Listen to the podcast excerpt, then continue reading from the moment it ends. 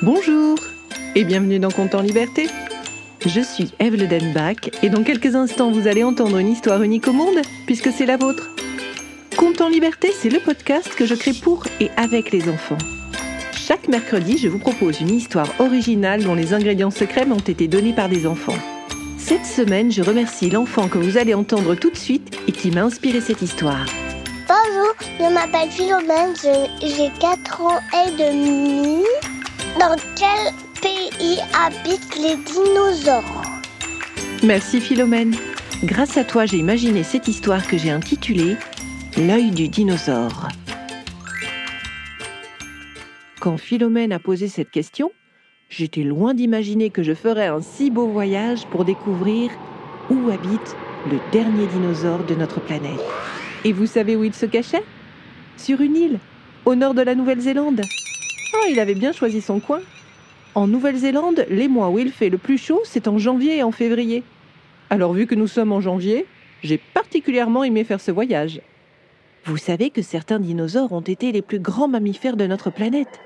Certains d'entre eux mesuraient dans les 23 mètres. Eh bien, celui que j'ai rencontré, Lateria, il était bien plus petit que moi. Mais attention, il avait un très grand pouvoir. Comme quoi, c'est pas la taille qui compte. La mesure entre 45 et 61 cm. Il pèse entre 500 grammes et 1 kg et il ressemble à un lézard. Enfin, plutôt un iguane, avec des piquants sur la tête et sur le dos. Il est de couleur vert olive avec des petites taches jaunes et il change de couleur au cours de sa vie. Il peut être rouge brique, gris ou rose sombre. Et rien que pour vous, aujourd'hui dans Compte en liberté, il a accepté de répondre à mes questions. Bonjour Monsieur Lateria. Depuis combien de temps votre espèce est-elle présente sur notre planète? Environ 220 millions d'années. Et il y a 220 millions d'années, notre planète était peuplée de dinosaures.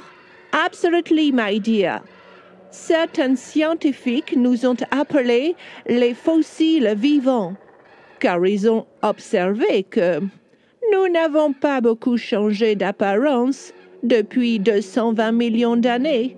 Oh, il est vrai que vous autres humains, vous avez beaucoup modifié votre allure depuis que vous marchez sur vos deux pattes, mais en ce qui nous concerne, pourquoi changer alors que nous nous sommes adaptés à tous les changements climatiques de cette planète? Mais oui, vous avez raison. Et est-ce qu'on peut parler de votre super pouvoir Les humains sont toujours fascinés par notre troisième œil. Oh, il m'a valu le nom de messager divin ce qui est bien plus agréable que d'être appelé fossile vivant. Et comment fonctionne votre troisième œil? Euh, Là, moi, je n'en vois que deux. Yes, my dear. Nous naissons avec un troisième œil au milieu du front. Et lorsque nous sommes des enfants, nous nous imprégnons de toute l'énergie de ce monde. Et alors, notre troisième œil se recouvre petit à petit d'écailles. Mais il garde en lui tous les secrets de la terre. Et right here, right now, je peux l'activer si je le désire. Vous pouvez voir l'avenir? Je sens que vous allez me demander une voyance en direct. Eh bien, je. Je sais pas trop. Je, je peux? Ok, my dear. Je vois. Je vois votre présent. Dites-moi si je me trompe. Conte en liberté est écouté un peu partout sur notre planète, dans les écoles, les centres de loisirs, les hôpitaux où sont des enfants malades et surtout, surtout dans les familles. Oui, pour ce qui est de votre avenir, je vois des millions d'enfants vous envoyer leurs propositions d'histoire et, oh, dear, vous allez avoir un peu de mal à leur répondre et il vous faudra plusieurs années à écrire toutes ces histoires. But, lovely story. Oh, On en retrouvera certaines dans des livres de papier et même dans des livres audio, audiobook, comme on dit chez nous. Oh, et je vois surtout, je vois beaucoup de joie, de la joie pour les enfants qui nous écoutent en ce moment et pour vous, Eve, et pour un certain Nicholas qui crée l'univers sonore de cette histoire. Oh, wow, mais c'est génial tout ça. Merci. Oh, ce n'est rien, my dear. Vous savez, nous sommes tous liés. Nous habitons la même planète et lorsque nous avons conscience de cela, nous pouvons développer de grands pouvoirs. Si nous prêtons bien attention les uns aux autres, nous pouvons deviner notre avenir commun. Vous voulez dire que vous pouvez vous relier à n'importe quel habitant de notre planète? Et puis vous pouvez comme ça me dire comment il va et même me prédire son avenir? Yes. Alors allez-y, faites-le. Oh, come on, allez-y, allez-y, mais à qui voulez-vous que je me connecte? Il y a presque 100 millions d'espèces d'animaux sur notre planète. Il faudrait être un peu plus précise. 100 millions d'espèces d'animaux?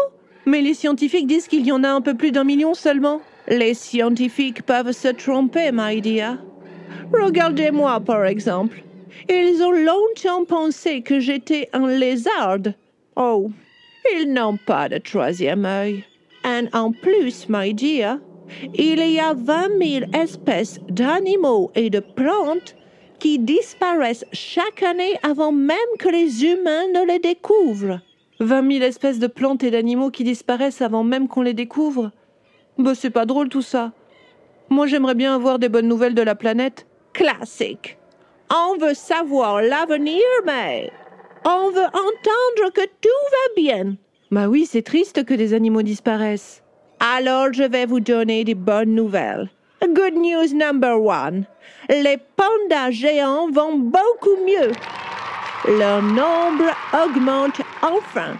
Vous savez, le problème principal des pandas géantes, c'était qu'ils ne mangent que des bambous et que les humains ont coupé beaucoup de bambous, mais ils ont compris et ils ont protégé les bambous et les pandas. Oh, je peux vous dire que dans un avenir très proche, les pandas n'ont pas fini de nous étonner. Je vois plein de petits baby pandas en train de faire les fous en Chine et même en Europe. Super nouvelle pour les pandas. Et les éléphants? On les a chassés pour leur voler leur défense en ivoire. Est-ce qu'ils vont s'en sortir? Triste affaire en effet, mais good news number two. Les éléphants vont beaucoup mieux depuis que la vente d'ivoire est interdite. Je vois des troupeaux d'éléphants jouer à s'arroser avec leurs trompes un peu partout en Afrique. Ce qui m'inquiète, ce sont les rhinocéros de Java. Les pauvres sont chassés pour leurs cornes et c'est fou ça quand même de vouloir toujours couper ce qui dépasse. Today, il reste moins de 50 rhinocéros de Java. Ils vivent tous dans un parc où ils sont protégés. Moins de 50 rhinocéros de Java? Yes, but you know what? Dans les parcs, les zoos, c'est souvent une bonne chose pour les espèces menacées. On les protège en attendant de pouvoir les réintroduire dans la nature. C'est ce qu'on a fait avec les pandas, par exemple. There is hope. Il y a de l'espoir. I feel it. Je le sens. Et beaucoup d'espoir, je dirais même, car les humains apprennent à prendre soin des animaux petit à petit. Les enfants ont de plus en plus à cœur de défendre les animaux.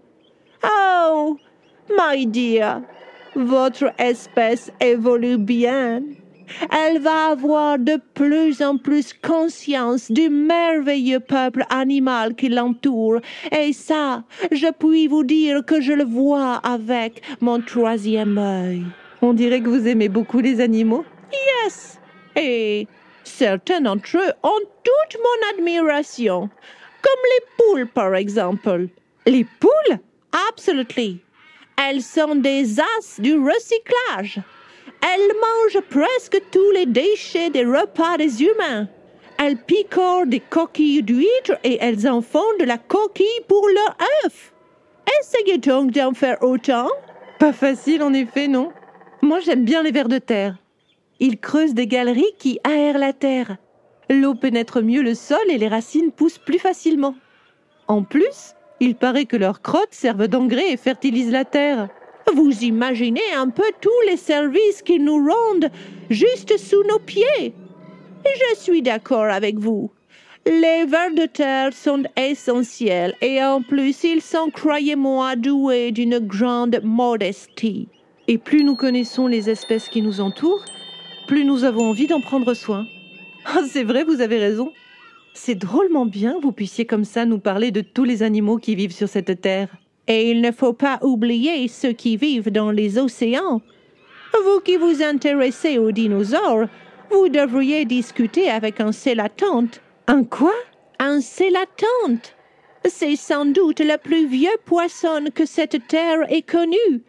Il nage depuis 350 millions d'années. Vous pourriez me le présenter? Sorry, my dear, but moi je ne bouge pas d'ici. Vous savez, je suis une espèce endémique. Cela veut dire que vous ne me trouverez pas ailleurs qu'en Nouvelle-Zélande. Et puis, je n'aime pas beaucoup nager, mais je vois que vous trouverez des aventuriers marins. Et ils vont vous conduire jusqu'à lui.